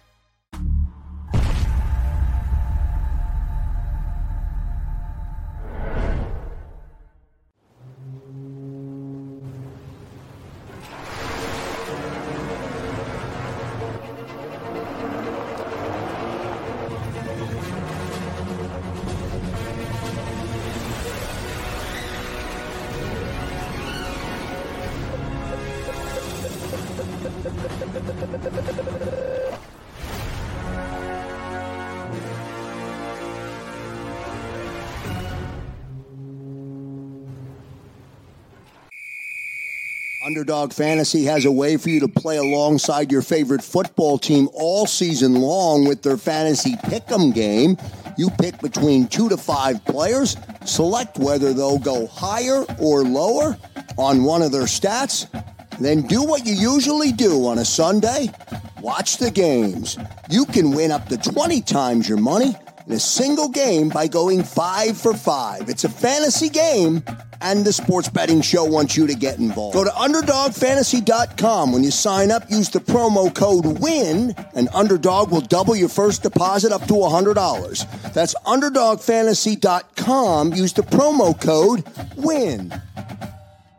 Do you stream on a Roku, Fire Stick, Google TV, or Apple TV? Now you can watch 6ABC 24 7 with the 6ABC Philadelphia streaming app. For the big story on Action News, Search 6ABC Philadelphia and start streaming today. E A G L E S. Eagles.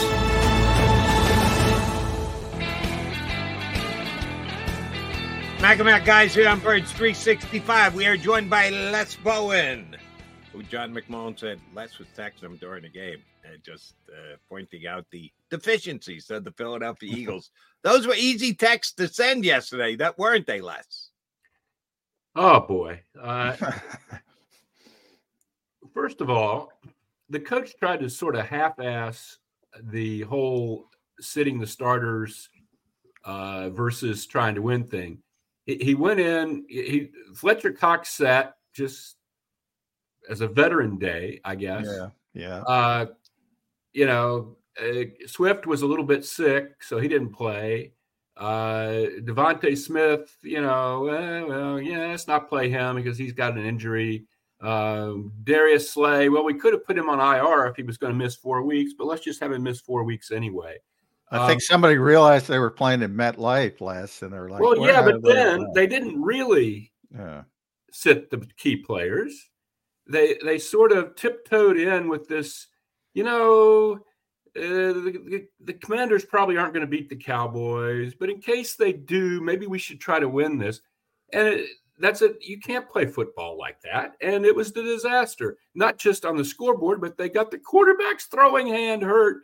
They got they got AJ Brown's knee injured, and they got Sydney Brown's out for you know the rest. He'll be doing well to be back for next year's opener.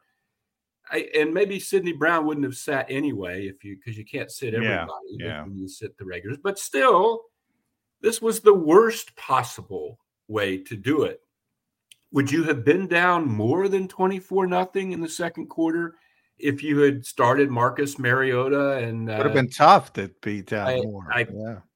uh, it's They just definitely half-assed It's it, it's unbelievable that, and it it's yet another you know log on the fire here for me. I, I people that uh, you know think that this is all going to come together somehow now, and it's I'm there are times when I'm kind of glad that I'm retired.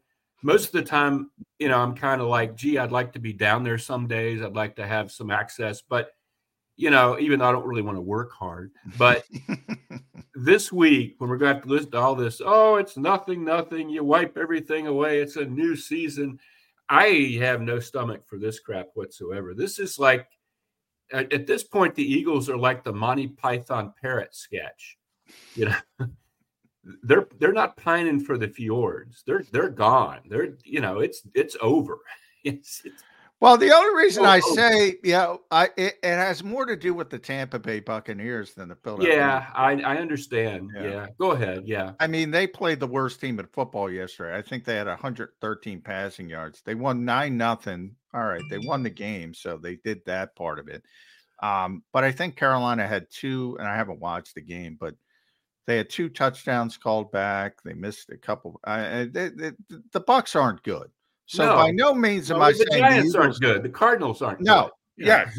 And can the Eagles lose to the Bucks? Of course, but they can beat them as well because, and that's where I said you just mentioned some of the names. Fletcher Cox had a Veterans Day out of nowhere, and I agree with you. The Eagles handled that very poorly, but he's going to play, and Slay's going to play, and uh, AJ's going to play. He's going to be back, and DeVonta should be back, and DeAndre's going to be back. DeAndre Swift. Um, so to me, they're probably going to out talent the Bucks and find a way to win that game, and then they're going to be a road apple for San Francisco. That's where I am with this particular team. I'll be shocked if they get to that. I really will. At this point, the defense isn't functional. I Uh, agree there. Stop anything. And I can't even unless I say it all the time. As many problems as there are on the offense, I have a tough time getting to the offense because I can't get past Yeah. the defense. and it's not that they don't have any talent there. It, this is the worst defensive performance I've ever seen. Uh, going back, you know, the Chip Kelly years or whatever you want to bring up. Uh, Bill Davis would be a welcome addition. yes, Um, the, the, the replacing Sean Desai with Matt Patricia is that alone should get a coach fired. I it's just ridiculous what they're trying to do, uh, what they look like trying to do it. Uh, I've never seen that, that to me is the best. If you want Nick Sirianni fired, to me, that's got to be the lead bullet point. Changing defensive coordinators because they can praise it any way they want. A- after 13 games, Eh, one or the other, if you know early, all right, this guy just doesn't have it, right. pull the trigger early and and maybe where you can make an actual difference. To do it after 13 games, and again, people would say, Les, it can't be any worse. Oh, yeah, it can. You're seeing it in living color. It's gotten much worse with Matt Patricia versus Sean Desai. No communication, Now the veterans don't know what they're doing. Yeah. It used to be just the young players. Now it's the veterans. Yeah. I mean, it's an abject disaster. There's no way to defend it. Les, let me uh, uh, for for conversational purposes, and I know the Mm-hmm. question is probably unfair to begin with because Eagles defense is the defense as a whole, and it's 25 guys. It's not just one individual. But I'm I'm just going to pick up one for the sake of conversation. We all acknowledge the Eagles' two defensive coordinators this year have stunk. Sean Desai into Matt Patricia, the whole change, and uh, could it get worse? Yeah, all that in, in- in the pile together. James Bradberry has had a lousy year, an awful year. Yeah. They paid him good money this offseason to retain his services, and his drop off has been precipitous. Yeah. How much of that are we putting on Sean Desai, on Matt Patricia, on his position coach, Ah. on James himself, on the decision to keep James? He's a defensive guy I pick out for a very uh, particular reason. They could have let him walk. He could have left. They let a bunch of guys walk this offseason. One they chose not to let walk was James Bradberry, and his play has deteriorated before our very eyes. Is that on the DC? Is that on the decision to keep him? Is it on James himself? How do you explain the season James Bradberry had? That's a tough one, Jody. I, I have to acknowledge that I would have re-signed him. You know, I thought he played very, very well. He's a smart guy. He he really knows the game, which is makes this kind of puzzling in some respects. I do think there are times when they've asked him to do things that he's not good at. You know, uh, I think he'd be still pretty good in like a cover two type role. What, what do you think, John? I you know I think he's yeah, I've always thought he's big and physical. yeah. Uh, he just doesn't have speed and quickness anymore. Uh, but I, I, you can guys like that are functional in the right system, like Rasul Douglas. You know, you you just have to put them in the, as Nick keeps saying week after week, the right positions to be successful. And I don't think they have done that. But there's a with Bradberry, there's there's the one thing that would have stuck in the back of my mind, even if I had wanted to re-sign him last offseason, which I did, he has kind of a history in his career of having a good year and a bad year. And it wouldn't shock me if he went, you know, if they got rid of him somehow and he went somewhere else and played really well. Nick. I, I don't That's understand exactly it. what Eagle fans want to hear. That's Thank kind of why he was available. You know, I mean, it's kind of like he has a good year and then he has a year where you're like, "Eh," and then he comes back and plays. I don't understand it. I don't know why, but that has been a little bit of his career pattern. He hasn't been great eh, everywhere he's been. Uh, I, I don't think he's the focal point of this for me. I playing without Slay for him is very, very hard. I don't think he would have done well last year playing without Slay. He didn't have to. Um, you know, I, I just think with no pass rush, this scheme is dead in the water, and they have no pass rush. Yeah. Um, scheme, by the way, I think is a problem. I've been, I I think you see it all the time, Les. You know, when Tony Dungy took the league by storm, everybody copied him. Um, then everybody caught up to the defense. When Pete Yes. Carroll, uh, and and Gus Bradley and Dan Quinn uh, um, did everything they did, people copied them, and then people caught up to them. Now I think everybody's caught up to the Vic Fangio scheme, and I think the Eagles, who pride themselves of being ahead of the curve, typically are behind the curve, and they haven't figured this out. I truly, truly think they got to scrap the entire scheme, but that's off-season stuff. Yeah. Um, in season, I think they have to simplify. but we're at week 18. What can you do at this point? Can't do anything. Defensively, I don't know. I I would I would seriously just give it back to Desai this week and see what happens. I mean, that sounds ridiculous, but yeah. Well, I- it, it I would have sounded ridiculous to give it to Matt Patricia. So why Yeah. not? Yeah. Uh, you know, offensively, I just get can you please just give the quarterback a hot read on a blitz? Because that's what's going to happen Monday night in Tampa. They're going to blitz every down because the Eagles are horrible. When Yeah. faced with the blitz, they don't give the quarterback They don't block it. They they don't max protect ever. They might keep a running back in. By the way, those Rashaad Pe- Penny people that were so Yeah, maybe you saw it with that pass protection. yeah, people. yeah. He can't, you know, he can't pick up a blitz. He can't play here. Yeah. I mean, that's that's just how it is. That's always the way it's been for running backs here. When Deuce Staley was running backs coach, you know, you no, if you can't pick up a blitz, you don't belong on the field. But it, you, you have to give the quarterback some kind of answer. And All right, can I can I interject? Smart people, you know, keep doing this week after week after week. I, Now, I here's know. do you understand it, John? Do you understand it? Well, here's where I'll say maybe we're pointing in the wrong direction. And I'll say this because go watch Indy tape with Philip Rivers. There were plenty of hot routes with Philip Rivers. Plenty, Mm-hmm. plenty, plenty. He excelled at it. He was Yeah. one of the best in the business at it.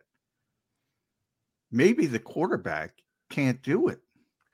But if you're running four verticals, which they were yesterday, I don't know what he's supposed to do. I there's I don't see them giving him hot route. I don't see the possibility. No, they don't. And that's what I'm saying. They did it for Philip, and they're not doing it for Jalen Hurts. You, so my you- question you're is, saying that Jalen, you can't tell Jalen if they blitz, okay, we're going to send Goedert on a slant over here. Look for Goedert. You, you're well, saying no, that- I'm saying you can certainly tell him to do it. I'm saying if he doesn't feel comfortable doing it, if he doesn't want to do it, like I, I would talk to to uh, Paul Domowitch, your buddy and mine, all the time about Jalen Hurts is just not going to throw the ball to running backs. He's not a dump off guy. By the time he gets to the third or fourth progress, he wants to run anyway. So you're never going to have that running back that's going to have 60 catches because you're dumping the ball off. Certain quarterbacks like to do certain things. Philip Rivers wasn't mobile at all, right? So he Right. understood he had to get the football out of his hands. And he said, you know, he excelled, as I said. You know, if you're going to blitz me, I'm going to throw it right behind your ear. Hot, hot route looks good. Bang. I'm saying Jalen Hurts likes to do different things, and they built this offense around Jalen Hurts, and he's not particularly comfortable with hot routes and But typical John, let- traditional let, let blitz. me interject and ask you a question, John. If he's not comfortable throwing to the ball to the backs out of the backfield, and he's not comfortable at throwing hot routes, what is he that good at it that he merits a two hundred and fifty million dollar contract? And Well, can't just say, "Oh, this just dawned on him. This Sirianni's coached him two years now before they give him the contract. Not one, two. One startup year, and then the phenomenal year they had last year. Going into this offseason, do you think that they didn't think he could throw the ball out of the backfield and or pick out a hot route? There, there are yes. I think they. And how the hell they give him two hundred fifty million dollars? Well, uh, how about the, look at the third and twenty play to AJ Brown? How many quarterbacks can make that play? How many quarterbacks can make? There's way there's tons more stuff that are more important than dumping the football off to a running back. He's able to do stuff all platform, off schedule. He's able to pick up the team. He absolutely is. He's a, he's a very good quarterback, and he hasn't even been that bad this year. He's No, been, I he's agree. probably the fourth best quarterback in the NFC this year. You know, that's not. But I think he's still top ten, but probably near ten. max 11 protect, max protect. If you're not going to give him something easy, because well, first of all, Philip Rivers was what about six five or so, right? Yeah. But Yeah. you know, Jalen isn't. So when there are rushers in his face, I just don't see what it, it seems illogical to me to expect him to create something out of this or you know find somebody downfield. I, I what they're doing clearly isn't working. They have to find another way to handle the blitz. Uh, Uh, well, I, I I think you're definitely right. I I I wish there had been more evolution to this offense. Um, and I thought they didn't would do anything in the offseason last year to they thought they had the greatest thing going and they'll just roll it out there this year and score 40 points a game. That, that i'm convinced of that. I mean they they yeah they were out talenting people and they thought yeah. you know we're just going to out talent people. And other teams made adjustments and they spent the offseason trying to stop what the eagles are doing. They made some good adjustments and the eagles haven't adjusted back. I think all of that is true. Um but I think you know, for people that saying Shane Steichen, it was the same offense with Shane Steichen. I mean, they were just more successful because some of the calls might not have been as predictable. No, he had a better feel. He had a better. I, Shane had a great feel for the callbacks and setting people up, and I think you know that comes with experience. Maybe that's what I talked about with Sean Desai. Young coaches have to grow into these yeah. positions, and yeah, but Shane Steichen only had, he didn't even have a full season under his belt going into last year. Where'd he get that experience? Well, uh, it, it you know he took over in the Chargers game in that first season. So you're talking, you know, if you give Brian Johnson a year and a half, people want him fired. Maybe maybe he's there a year yeah, and a half. Steichen was already not. good after a half. Steichen hit the ground running last year in in what was less than a full year's time. So Brian Johnson, I'm not going a year and a half. I'm going day one he better be ready to be more impressive game I, one. I, but year. that's where I think you know, and I get it because it's people are recency bias. You we've just seen five and six losses. The Eagles for the first half of this season for the ten and one start, they're the top five offense in everything, mm-hmm. everything. I mean, so he was pretty good early, and he's struggling late, or at least if you want to blame I think it's Nick's offense. If I if you want to blame somebody, I think you should blame Nick Sirianni. But yeah. that's me. Yeah, um, I do too. Yeah, but they were top five. But they were a top five offense. For, well, they were top. They weren't in efficiency. They really weren't. In fact, they had terrible red zone numbers there. Yeah, well, they, they did that. early, but then yeah. it was getting better. Uh, but yeah. they had great third down numbers. They still have great third down numbers. They had great fourth down numbers, obviously, um, because of the tush push. Um, they're they were top five in yards per game, top five in points per game.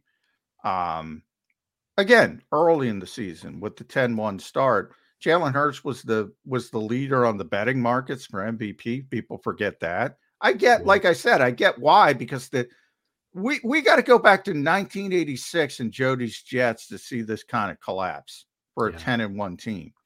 Um, so it's been a long time. And I get it. Let me it. ask you guys. I, this is something I was thinking about this morning. It is such an abrupt and incredible turnaround, and there was some luck involved and some opposing players drop passes and so forth to get them to ten and one. But nonetheless, those searing losses to the 49ers and the Cowboys, those blowout losses, do you think they changed the whole team? Do you think they the analogy I've used is the cartoon character running off the edge of the cliff and doesn't realize that he's, you know, running in midair, and then he looks off down. The cliff, yeah, Wildy Coyote. Uh, do you think something happened there where the after those two games, do they like, geez, we're not that good? You know, maybe we were just lucky. You know, was there a change in the? In yeah, the I think so. I think outlook? they were. I think you know. I think they were they were a trim there was a lot of hubris in this organization. They thought they were the cat's meow so to speak and then they got put in their place and i think it rattled them. And i that, you know that's part of the sean desai thing. Les they started thinking about making a change at defensive coordinator when they were eight and one. Who does mm-hmm. that? Nobody no. And the thing we, we haven't talked at least my opinion enough about is before they told him to go up to the press box, they pulled third down responsibilities from him. You started this conversation, Les, by saying the Eagles kind of tried to find a compromise position by yeah. sitting some guys and not playing other. Eh, I'm a compromise guy. I believe there's a lot of gray areas in life, and that you would be well advised to find a good gray area rather than going to the radical left or the radical right. But sometimes you got to make a call you can't find a spot in the middle. And pulling third down defensive responsibilities yeah. from a coordinator and sharing the responsibility, that's just dumb. Yeah, I, yeah. Scared, worried, not up to, no, no, dumb. D U M B dumb, and that's what the I Philadelphia yeah. Eagles did this year. Yeah. Les, are the Eagles too collaborative? You know Jeffrey Lurie. What what I what I, I mean, Jody just brought it up with the third downs. If you go back to the end of, of Doug Pederson, you remember Doug handed off play calling. Nobody knew it. He gave Rick Scangarello, uh Scangarello, um, I think it was I get it mixed up. He gave me either red zone and Press Taylor had hurry up or vice Yeah. versa. Um and and he he's handing off third downs. It's Jeffrey. It sounds good, collaboration, but somebody's got to be in charge. Yeah, I hadn't thought about that, John. That's a very good. I, I you might be onto something there. Um, the one criticism I've had of Jeffrey is he he sees things he likes on other teams and decides this is what we need to do.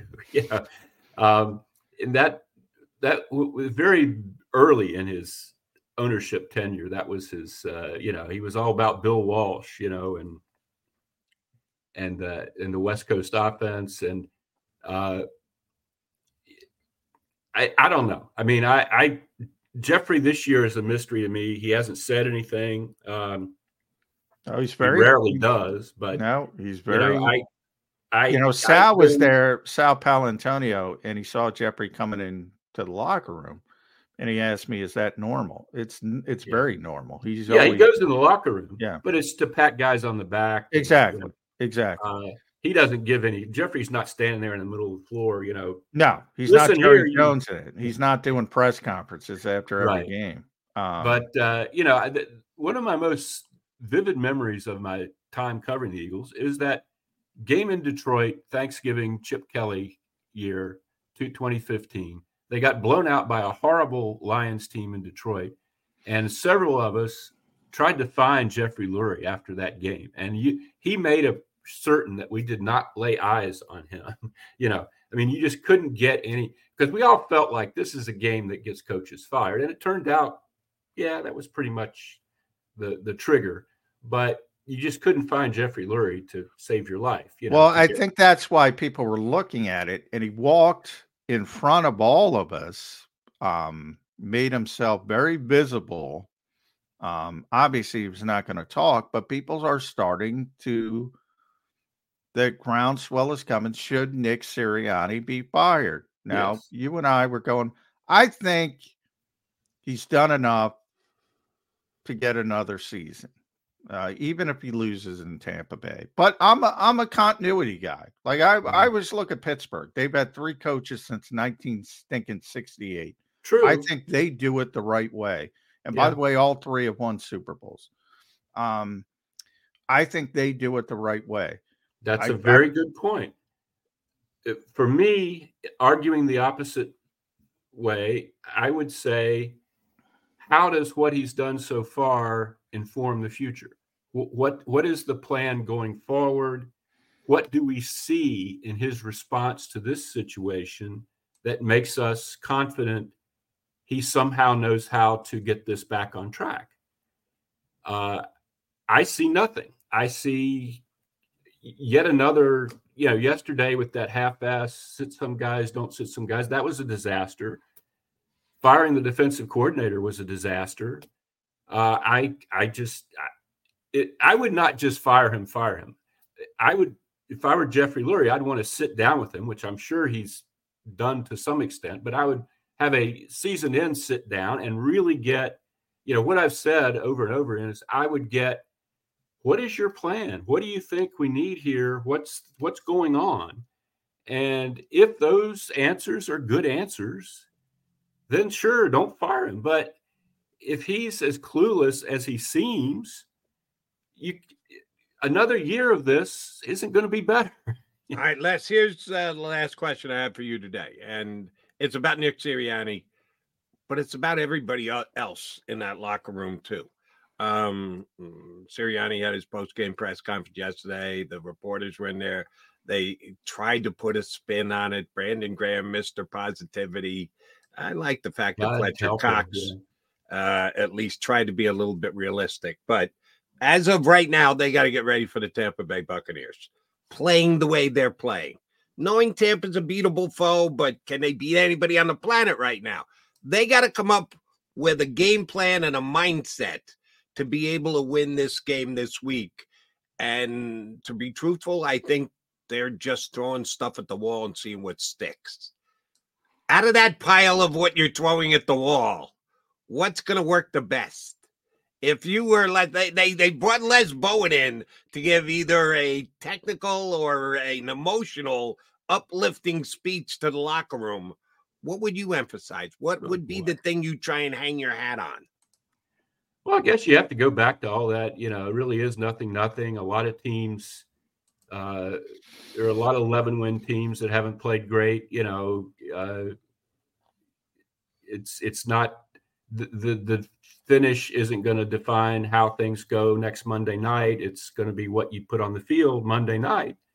Um, I would, I'm, you know, I'm not a run the ball guy because that's an answer from 1980. But if you hurt, if you screwed up the quarterback's throwing hand yesterday, which it certainly looks like you did, and you hurt AJ Brown's knee, maybe this is a good week to really lean on that. Uh, maybe you really lean on that run game, keep the defense off the field because it can't play, and see if you can somehow get through this with a win. Yeah, I, but I don't have a lot for you, frankly. No, I, I uh, don't. it- But There by the a way, lot there that to was be had. uh, they had a huge uh, rushing game against Tampa when they were Yeah, they down there did. earlier Yeah. in the season. So, um, yeah, maybe that's back when plan. people thought you couldn't run against Tampa. That was one of the themes going in. You know. Yeah. Uh, Yeah. Vita Vea and all that. Yeah, I remember talking about it. Now, Vita wasn't healthy. I don't know if he's healthy. I don't know what's going on with Tampa Bay right now. I got to delve into it. But uh, yeah, I mean, that might have been the most impressive Eagles game of the season looking back. They completely That or Miami. Tampa. I, Yeah. thought the Miami win was a heck of a win. Of course, Yeah. I thought Miami at that point. Miami looked like one of the top couple teams in Yeah. the AFC. Yeah. Miami's kind of about where the Eagles are without the spectacular, uh, you know, uh, swoon at the end. Which, by the way, you John, you mentioned the Vic Fangio system, and everybody says it was such a shame that they didn't get to hire Vic Fangio. They gave up 56 to stick in Baltimore. Now, Yeah, Baltimore's I- a great team, but if you give Is- up is 56, Miami's defense blowing it out right No. now? I, I haven't Yeah, seen. they they couldn't get the 56 is job done. 56. I don't care if you're giving up to the Rams' greatest show on turf. That ain't good. late That ain't against Josh Allen last night either. Fangio's defense couldn't get a big stop. Uh, Les Bowen, thank you very much for jumping in on late notice, no less. We appreciate right. that even more. Les, thank you very much. We'll Thank you, certainly Les. Get you on uh, soon enough again. Thanks, bud. Thank you, guys. You know, retired people, we're just sitting around. You got downtime. Yeah, you feel Go time. pick up some dog poop. I don't know. You know. There we go. I got to do go. that same And- thing. and then throw it at the wall and see what Yeah. sticks for the Philadelphia Eagles. Uh, Les, thank you very much. All All right, right, we got to take uh, our final time out here. Come back. I do want to address one of the streamers who made a point or attempted to make a point, uh, and uh, I do want to talk about it. It gets the heart of what John and I do here every day, or at least uh, from my standpoint, it does. I want to speak from John, but uh, do want to address one of the points we made here on Birds 365. We'll use that to put a bow on the show.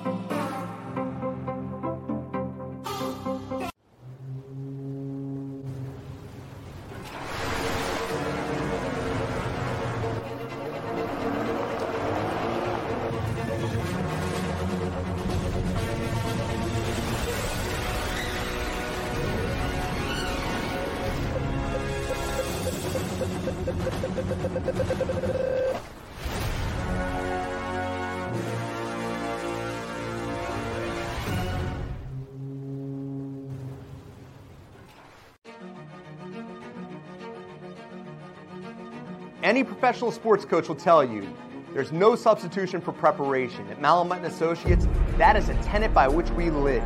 We prepare from day one for victory. Anything less is not acceptable. Go passionately. Go fearlessly. Go confidently. Go Birds! Go confidently towards your goals with First Trust, Philly's hometown bank for nearly 90 years, and the official bank of the Philadelphia Eagles. We're focused on getting you over the goal line. So go with conviction, go with trust, Go and go forward with us by your side. First Trust Bank, the official bank of Philadelphia Dreams. Oh, and go Birds. Underdog Fantasy has a way for you to play alongside your favorite football team all season long with their fantasy pick'em game. You pick between two to five players, select whether they'll go higher or lower on one of their stats, then do what you usually do on a Sunday. Watch the games. You can win up to 20 times your money in a single game by going five for five. It's a fantasy game, and the sports betting show wants you to get involved. Go to UnderdogFantasy.com. When you sign up, use the promo code WIN, and Underdog will double your first deposit up to $100. That's UnderdogFantasy.com. Use the promo code WIN.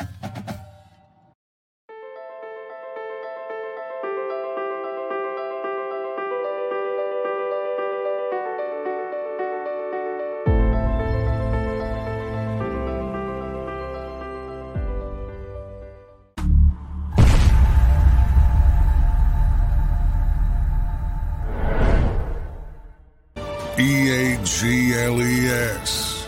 Eagles.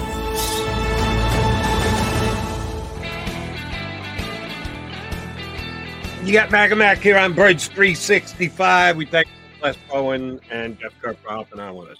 Uh, John, if you allow me just a minute here, I want to explain something to uh, one particular streamer, but all of our streamers.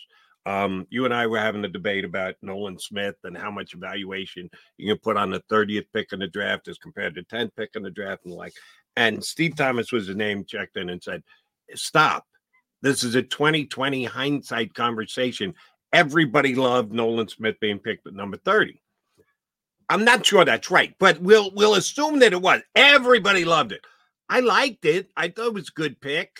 A little surprised they went right back into the D line again, but I thought he was actually value at 30. So I'm just giving you my evaluation of the pick at the time. It's a 2020 hindsight evaluation. Yeah, that's the world in which we live. Guess what? You're judged by what you do. It doesn't matter that if every single Jeff Lurie, Howie Roseman, um, it would have been, uh, I guess, Desai hired by that point. Uh, Nick Sirianni, everybody around the Philadelphia Eagles, uh, the two hosts of uh, Birds 365, the entire staff of WIP, all the streamers to Birds 365, all love the pick. If the guy can't play, you can't just continue to say, well, that's 2020 hindsight. Yes, that's what we judge in hindsight.